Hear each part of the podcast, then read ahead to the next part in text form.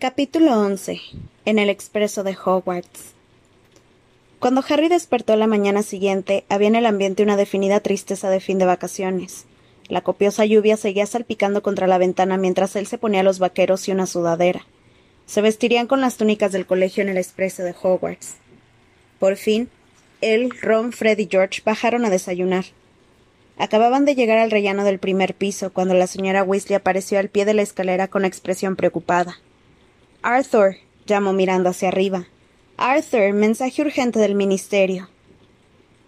Harry se echó contra la pared cuando el señor Weasley pasó haciendo mucho ruido, con su túnica puesta de atrás para adelante, y desapareció de la vista a toda prisa. Cuando Harry y los demás entraban en la cocina, vieron a la señora Weasley buscando nerviosa por los cajones del aparador. Tengo una pluma en algún sitio, murmuraba, y al señor Weasley inclinado sobre el fuego, hablando con. Para asegurarse de que los ojos no lo habían engañado, Harry los cerró con fuerza y volvió a abrirlos. Semejante a un enorme huevo con barba, la cabeza de Amos Giggory estaba en medio de las llamas.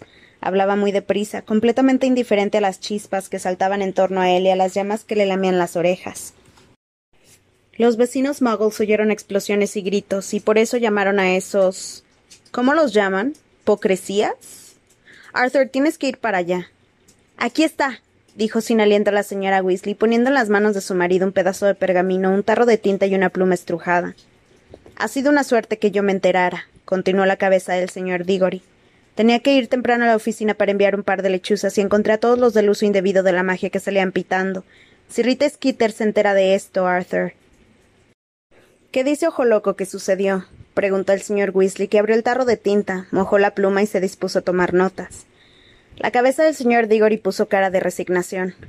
Dice que oyó a un intruso en el patio de su casa. Dice que se acercaba sigilosamente a la casa, pero que los contenedores de basura lo tomaron por sorpresa. ¿Qué hicieron los contenedores de basura? inquirió el señor Weasley escribiendo como loco. Por lo que sé, hicieron un ruido espantoso y prendieron fuego a la basura por todas partes, explicó el señor Diggory. Parece ser que uno de los contenedores todavía andaba por allí cuando llegaron los pocresías. El señor Weasley emitió un gruñido. ¿Y el intruso? Ya conoces a Ojo Loco, Arthur, dijo la cabeza del señor Diggory, volviendo a poner cara de resignación. Que alguien se acercó al patio de su casa en medio de la noche, me parece más probable que fuera un gato asustado que anduviera por allí cubierto de cáscaras de papa. Pero si los de pero si los del uso indebido de la magia le echan las manos encima a Ojo Loco, la habrá completado. Piensa en su expediente. Tenemos que librarlo acusándolo de alguna cosa de poca monta, algo relacionado con tu departamento. ¿Qué tal lo de los contenedores que han explotado? Sería una buena precaución, repuso el señor Weasley con el entrecejo fruncido y sin dejar de escribir a toda velocidad. ¿Ojo loco no usó la varita? ¿No atacó realmente a nadie? Apuesto a que saltó de la cama y comenzó a echar maleficios contra todo lo que tenía a su alcance desde la ventana, contestó el señor Diggory. Pero les costará trabajo demostrarlo, porque no hay heridos. Bien, ahora voy, dijo el señor Weasley. Se metió en el bolsillo el pergamino con las notas que había tomado y volvió a salir a toda prisa de la cocina. La cabeza del señor Diggory miró a la señora Weasley. Lo siento, Molly, dijo más calmado. Siento haber tenido que molestarlos tan temprano, pero Arthur es el único que puede salvar a Ojo Loco y se supone que es hoy cuando Ojo Loco empieza su nuevo trabajo. ¿Por qué tendría que escoger esta noche? No importa, Amos, repuso la señora Weasley. ¿Estás seguro de que no quieres una tostada o algo antes de irte? Eh, bueno, aceptó el señor Diggory. La señora Weasley tomó una tostada untada con mantequilla de un montón que había en la mesa de la cocina, la puso en las tenacillas de la chimenea y se la acercó al señor Diggory a la boca.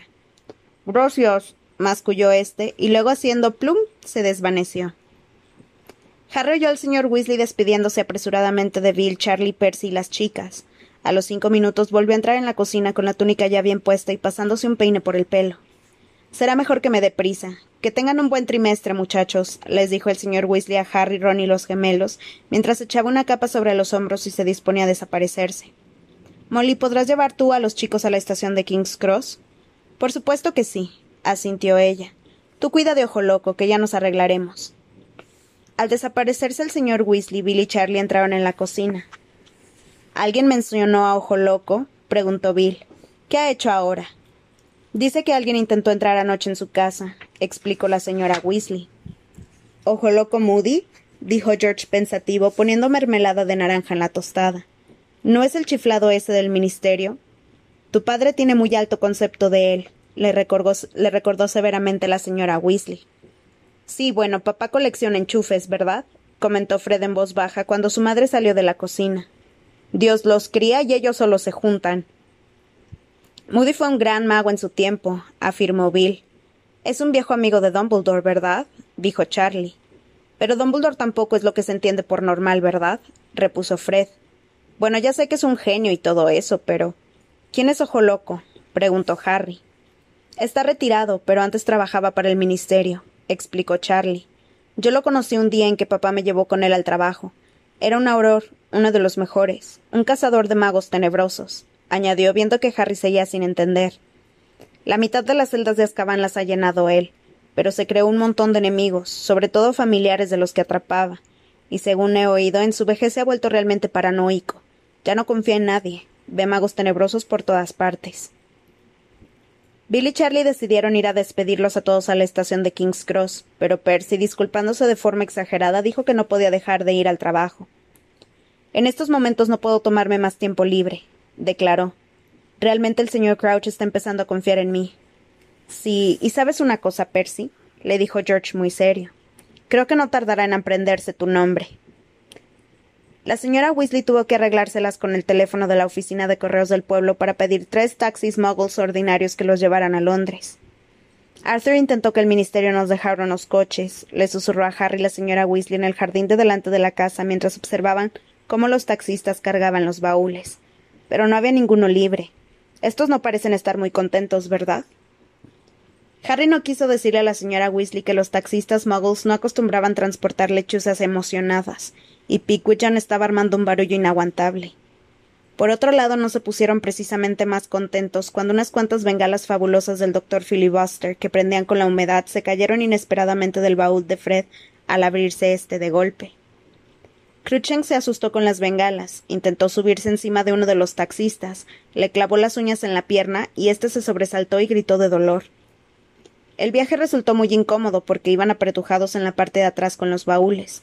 Cruikshanks tardó un rato en recobrarse del susto de las bengalas, y para cuando entraron en Londres, Harry, Ron y Hermione estaban llenos de arañazos. Fue un alivio llegar a King's Cross, aunque la lluvia caía aún con más fuerza y se calaron completamente al cruzar la transitada calle en dirección a la estación llevando los baúles. Harry estaba acostumbrado a entrar en el andén nueve y tres cuartos. No había más que caminar recto a través de la barrera, aparentemente sólida, que separaba los andenes nueve y diez. La, la única dificultad radicaba en hacerlo con disimulo para no atraer la atención de los muggles. Aquel día lo hicieron por grupos, Harry, Ron y Hermione, los más llamativos porque llevaban con ellos a Pitwichan y a Cruikshanks. Pasaron primero. Caminaron como quien no quiere la cosa hacia la barrera, hablando entre ellos despreocupadamente y la atravesaron, y al hacerlo, el andén nueve y tres cuartos se materializó allí mismo. El expreso de Hogwarts, una reluciente máquina de vapor de color escarlata, ya estaba allí, y de él salían nubes de vapor que convertían en obscuros fantasmas a los numerosos alumnos de Hogwarts y sus padres reunidos en el andén. Harry, Ron y Hermione entraron a tomar sitio, y no tardaron en colocar su equipaje en un compartimiento de uno de los vagones centrales del tren. Luego bajaron de un salto otra vez al andén para despedirse de la señora Weasley, de Bill y de Charlie. Quizá nos veamos antes de lo que piensas, le dijo Charlie a Ginny sonriendo al abrazarla. ¿Por qué? le preguntó Fred muy interesado. Ya lo verás, respondió Charlie. Pero no le digas a Percy que he dicho algo, porque al fin y al cabo es información reservada hasta que el ministro juzgue conveniente levantar el secreto. Sí, ya me gustaría volver a Hogwarts este año, dijo Bill con las manos en los bolsillos, mirando el tren con nostalgia. ¿Por qué? quiso saber George intrigado. Porque van a tener un curso muy interesante, explicó Bill parpadeando. Quizá podría hacer algo de tiempo para ir y echar un vistazo. ¿A qué? Pero en aquel momento sonó el silbato y la señora Weasley los empujó hacia las puertas de los vagones. Gracias por la estancia, señora Weasley, dijo Hermione, y después de que subieron al tren, cerraron la puerta y se asomaron por la ventanilla para hablar con ella. Sí, gracias por todo, señora Weasley, dijo Harry. El placer ha sido mío, respondió ella. Los invitaría también a pasar la Navidad, pero bueno, creo que prefieren quedarse en Hogwarts porque con una cosa y la otra. Mamá, exclamó Ron enfadado. ¿Qué es lo que saben ustedes tres y nosotros no? Esta noche se enterarán, espero, contestó la señora Weasley con una sonrisa. Va a ser muy emocionante. Desde luego estoy muy contenta de que hayan cambiado las normas. ¿Qué normas? preguntaron Harry, Ron, Fred y George al mismo tiempo. Seguro que el profesor Dumbledore se los explicará. Ahora pórtense, bien, pórtense bien, ¿sí? ¿Sí? ¿Fred? ¿George? El tren pitó muy fuerte y comenzó a moverse. Díganos lo que va a ocurrir en Hogwarts, gritó Fred desde la ventanilla cuando ya las figuras de la señora Weasley, de Billy y de Charlie empezaban a alejarse. ¿Qué normas van a cambiar? Pero la señora Weasley tan solo sonreía y les decía adiós con la mano. Antes de que el tren hubiera doblado la curva, ella, Billy y Charlie habían desaparecido. Harry, Ron y Hermione regresaron a su compartimiento. La espesa lluvia salpicaba en las ventanillas con tal fuerza que apenas distinguía nada del exterior. Ron abrió su baúl, sacó la túnica de gala de color rojo oscuro y tapó con ella la jaula de Pitwickham para amortiguar sus gorjeos. Bagman nos quería contar lo que va a pasar en Hogwarts, dijo malhumorado sentándose al lado de Harry. En los mundiales, ¿recuerdan? Pero mi propia madre es incapaz de decirme nada. Me pregunto qué va a suceder. De pronto, Hermione chitó, poniéndose un dedo en los labios y señalando el compartimiento de al lado. Los tres aguzaron el oído y a través de la puerta entreabierta oyeron una voz familiar que arrastraba las palabras. Mi padre pensó en enviarme a Durmstrang antes que a Hogwarts. Conoce al director. Bueno, ya saben lo que piensa de Dumbledore. A ese le gustan demasiado los sangre sucia. En cambio, en Durmstrang no admiten a ese tipo de chusma. Pero a mi madre no le gustaba la idea de que yo fuera al colegio tan lejos.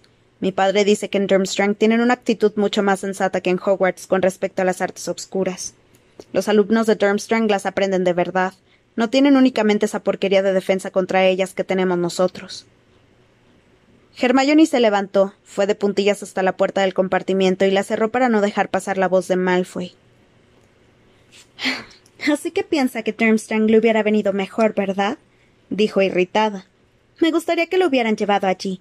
De esa forma no tendríamos que aguantarlo. ¿Durmstrang es otra escuela de magia? preguntó Harry. Sí, dijo Hermione desdeñosamente. Y tiene una reputación horrible. Según el libro Evaluación de la Educación Mágica en Europa, da muchísima importancia a las artes obscuras.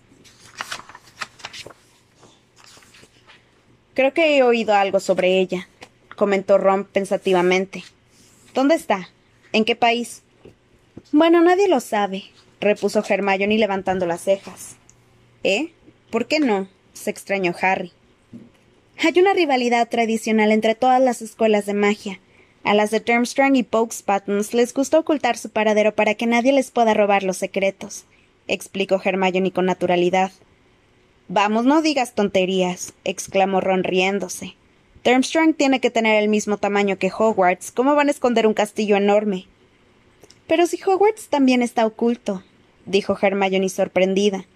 Eso lo sabe todo el mundo. Bueno, todo el mundo que ha leído historia de Hogwarts. Solo tú entonces, repuso Ron. A ver, ¿cómo han hecho para esconder un lugar como Hogwarts? Está embrujado, explicó Hermione. Si un mago lo mira, lo único que ve son ruinas viejas con un letrero en la entrada donde dice muy peligroso, prohibida la entrada. ¿Así que Durmstrang también parece unas ruinas para el que no pertenece al colegio? Posiblemente, contestó Hermione encogiéndose de hombros. O podrían haberle puesto repelentes mágicos de muggles como al estadio de los mundiales. Y para impedir que los magos ajenos lo encuentren, pueden haberlo convertido en inmarcable. ¿Cómo? Bueno, se puede encantar un edificio para que sea imposible marcarlo en ningún mapa. bueno, si tú lo dices, admitió Harry. Pero creo que Durmstrang tiene que estar en algún país del norte, dijo Hermione reflexionando. En algún lugar muy frío, porque llevan capas de piel como parte del uniforme. Ah, piensa, en las posibilidades que eso tiene, dijo Ron en tono soñador. Habría sido tan fácil tirar a Malfoy a un glaciar y que pareciera un accidente. Es una pena que su madre no quisiera que fuera allí. La lluvia se hacía aún más y más intensa conforme el tren avanzaba hacia el norte. El cielo estaba tan oscuro y las ventanillas tan empañadas que hacia el mediodía ya habían encendido las luces. El carrito de la comida llegó traqueteando por el pasillo, y Harry compró un montón de pasteles en forma de caldero para compartirlos con los demás. Varios de sus amigos pasaron a verlos a lo largo de la tarde, incluidos Seamus Finnegan, Dean Thomas y Neville Longbottom, un muchacho de cara redonda extraordinariamente olvidadizo que había sido criado por su abuela, una bruja de armas tomar. Seamus aún llevaba la escarapela del equipo de Irlanda. Parecía que iba perdiendo su magia poco a poco y aunque aún gritaba los nombres de los jugadores, lo hacía de forma muy débil y como fatigada. Después de una media hora, Hermione, harto de la inacabable charla sobre Quidditch, se puso a leer una vez más el libro reglamentario de hechizos curso 4 e intentó aprenderse el encantamiento convocador. Mientras revivían el partido de la copa, Neville los escuchaba con envidia. Mi abuela no quiso ir, dijo con tristeza. No compró entradas. Supongo que habrá sido impresionante. Lo fue, asintió Ron. Mira esto, Neville. Revolvió un poco en su baúl que estaba colgado de la rejilla portequipajes y sacó la miniatura de Victor Crumb. Vaya, exclamó Neville maravillado cuando Ron le puso a Crumb en su rechoncha mano. Lo vimos muy de cerca, además, añadió Ron porque estuvimos en la tribuna principal. Por primera y última vez en tu vida, Weasley. Draco Malfoy acababa de aparecer en el vano de la puerta. Detrás de él estaban Crabbe y Goyle, sus enormes y brutos amigotes, que parecían haber crecido durante el verano al menos treinta centímetros cada uno. Evidentemente habían escuchado la conversación a través de la puerta del compartimiento que Dean y Seamus habían dejado entreabierta. No recuerdo haberte invitado a entrar, Malfoy, dijo Harry fríamente. ¿Qué es eso, Weasley? preguntó Malfoy, señalando la jaula de Pitwichan. Una manga de la túnica de gala de Ron colgaba de ella, balanceándose con el movimiento del tren, y el puño de puntilla de aspecto enmohecido resaltaba la vista. Ron intentó ocultar la túnica, pero Malfoy fue más rápido, agarró la manga y tiró de ella. Miren esto, exclamó Malfoy encantado, enseñándoles a Crabbe y a Goyle la túnica de Ron. No pensarás ponerte esto, ¿verdad, Weasley? Fueron el último grito de moda hacia 1890. Vete a la mierda, Malfoy, le dijo Ron con la cara del mismo color que su túnica cuando la desprendió de las manos de Malfoy. Malfoy se rió de él sonoramente. Crabbe y Goyle se reían también como tontos. Así que vas a participar, Weasley. ¿Vas a intentar dar un poco de gloria a tu apellido? También hay dinero, por supuesto. Si ganaras podrías comprarte una túnica decente. ¿De qué hablas? preguntó Ron bruscamente. ¿Vas a participar? repitió Malfoy. Supongo que tú sí, Potter. Nunca dejas pasar una oportunidad de exhibirte, ¿verdad? Malfoy, uno de dos. Explica de qué estás hablando o lárgate, dijo Hermione con irritación por encima de su libro reglamentario de hechizos curso 4. Una alegre sonrisa se dibujó en el pálido rostro de Malfoy. No me digas que no lo saben, dijo muy contento. ¿Tú tienes un ¿Tú tienes en el ministerio un padre y un hermano y no lo sabes? Dios mío, mi padre me lo dijo hace un siglo. Cornelius Fudge se lo explicó. Pero claro, mi padre siempre se ha relacionado con la gente más importante del ministerio. Quizá el rango de tu padre es demasiado bajo para enterarse, Weasley. Sí, seguramente no tratan de cosas importantes con tu padre delante. Volviendo a reírse, Malfoy hizo una seña a Crabbe y los tres se fueron. Ron se puso en pie y cerró la puerta corredera del compartimiento dando un portazo tan fuerte que el cristal se hizo añicos. Ron. le reprochó Hermione. Luego sacó la varita y susurró. Reparo. Los trozos se recompusieron en una plancha de cristal y regresaron a la puerta. Bueno, ha hecho como que lo sabe todo y nosotros no, dijo Ron con un gruñido. Mi padre siempre se ha relacionado con la gente más importante del ministerio, mi padre podría haber ascendido cuando hubiera querido, pero prefiere quedarse donde está. Por supuesto que sí, asintió Hermione en voz baja. No dejes que Malfoy te moleste, Ron. ¿Él? ¿Molestarme a mí? como si pudiera, replicó Ron, tomando uno de los pasteles en forma de caldero que quedaban y aplastándolo. A Ron no se le pasó el mal humor durante el resto del viaje. No habló gran cosa mientras se cambiaban para ponerse la túnica del colegio, y seguía sonrojado cuando por fin el expreso de Hogwarts aminoró la marcha hasta detenerse en la estación de Hogsmeade, que estaba completamente obscura. Cuando se abrieron las puertas del tren se oyó el retumbar de un trueno. Hermione envolvió a Cruchens con su capa y Ron dejó la túnica de gala cubriendo la jaula de Pithwichan antes de salir del tren bajo el aguacero con la cabeza inclinada y los ojos casi cerrados. La lluvia caía entonces tan rápida y abundantemente que era como si les estuvieran vaciando sobre la cabeza un cubo tras otro de agua helada. Hagrid, gritó Harry, viendo una enorme silueta al final del andén. ¿Todo bien, Harry? le gritó Hagrid saludándolo con la mano. Nos veremos en el banquete si no nos ahogamos antes. Era tradición que los de primero llegaran al castillo de Hogwarts atravesando el lago con Hagrid. Ah, No me haría gracia pasar el lago con este tiempo, aseguró Hermione enfáticamente, tiritando mientras avanzaban muy despacio por el obscuro andén con el resto del alumnado. Cien carruajes sin caballo los esperaban a la salida de la estación. Harry, Ron, Hermione y Neville subieron agradecidos a uno de ellos. La puerta se cerró con un golpe seco y un momento después, con una fuerte sacudida, la larga procesión de carruajes traqueteaba por el camino que llevaba al castillo de Hogwarts.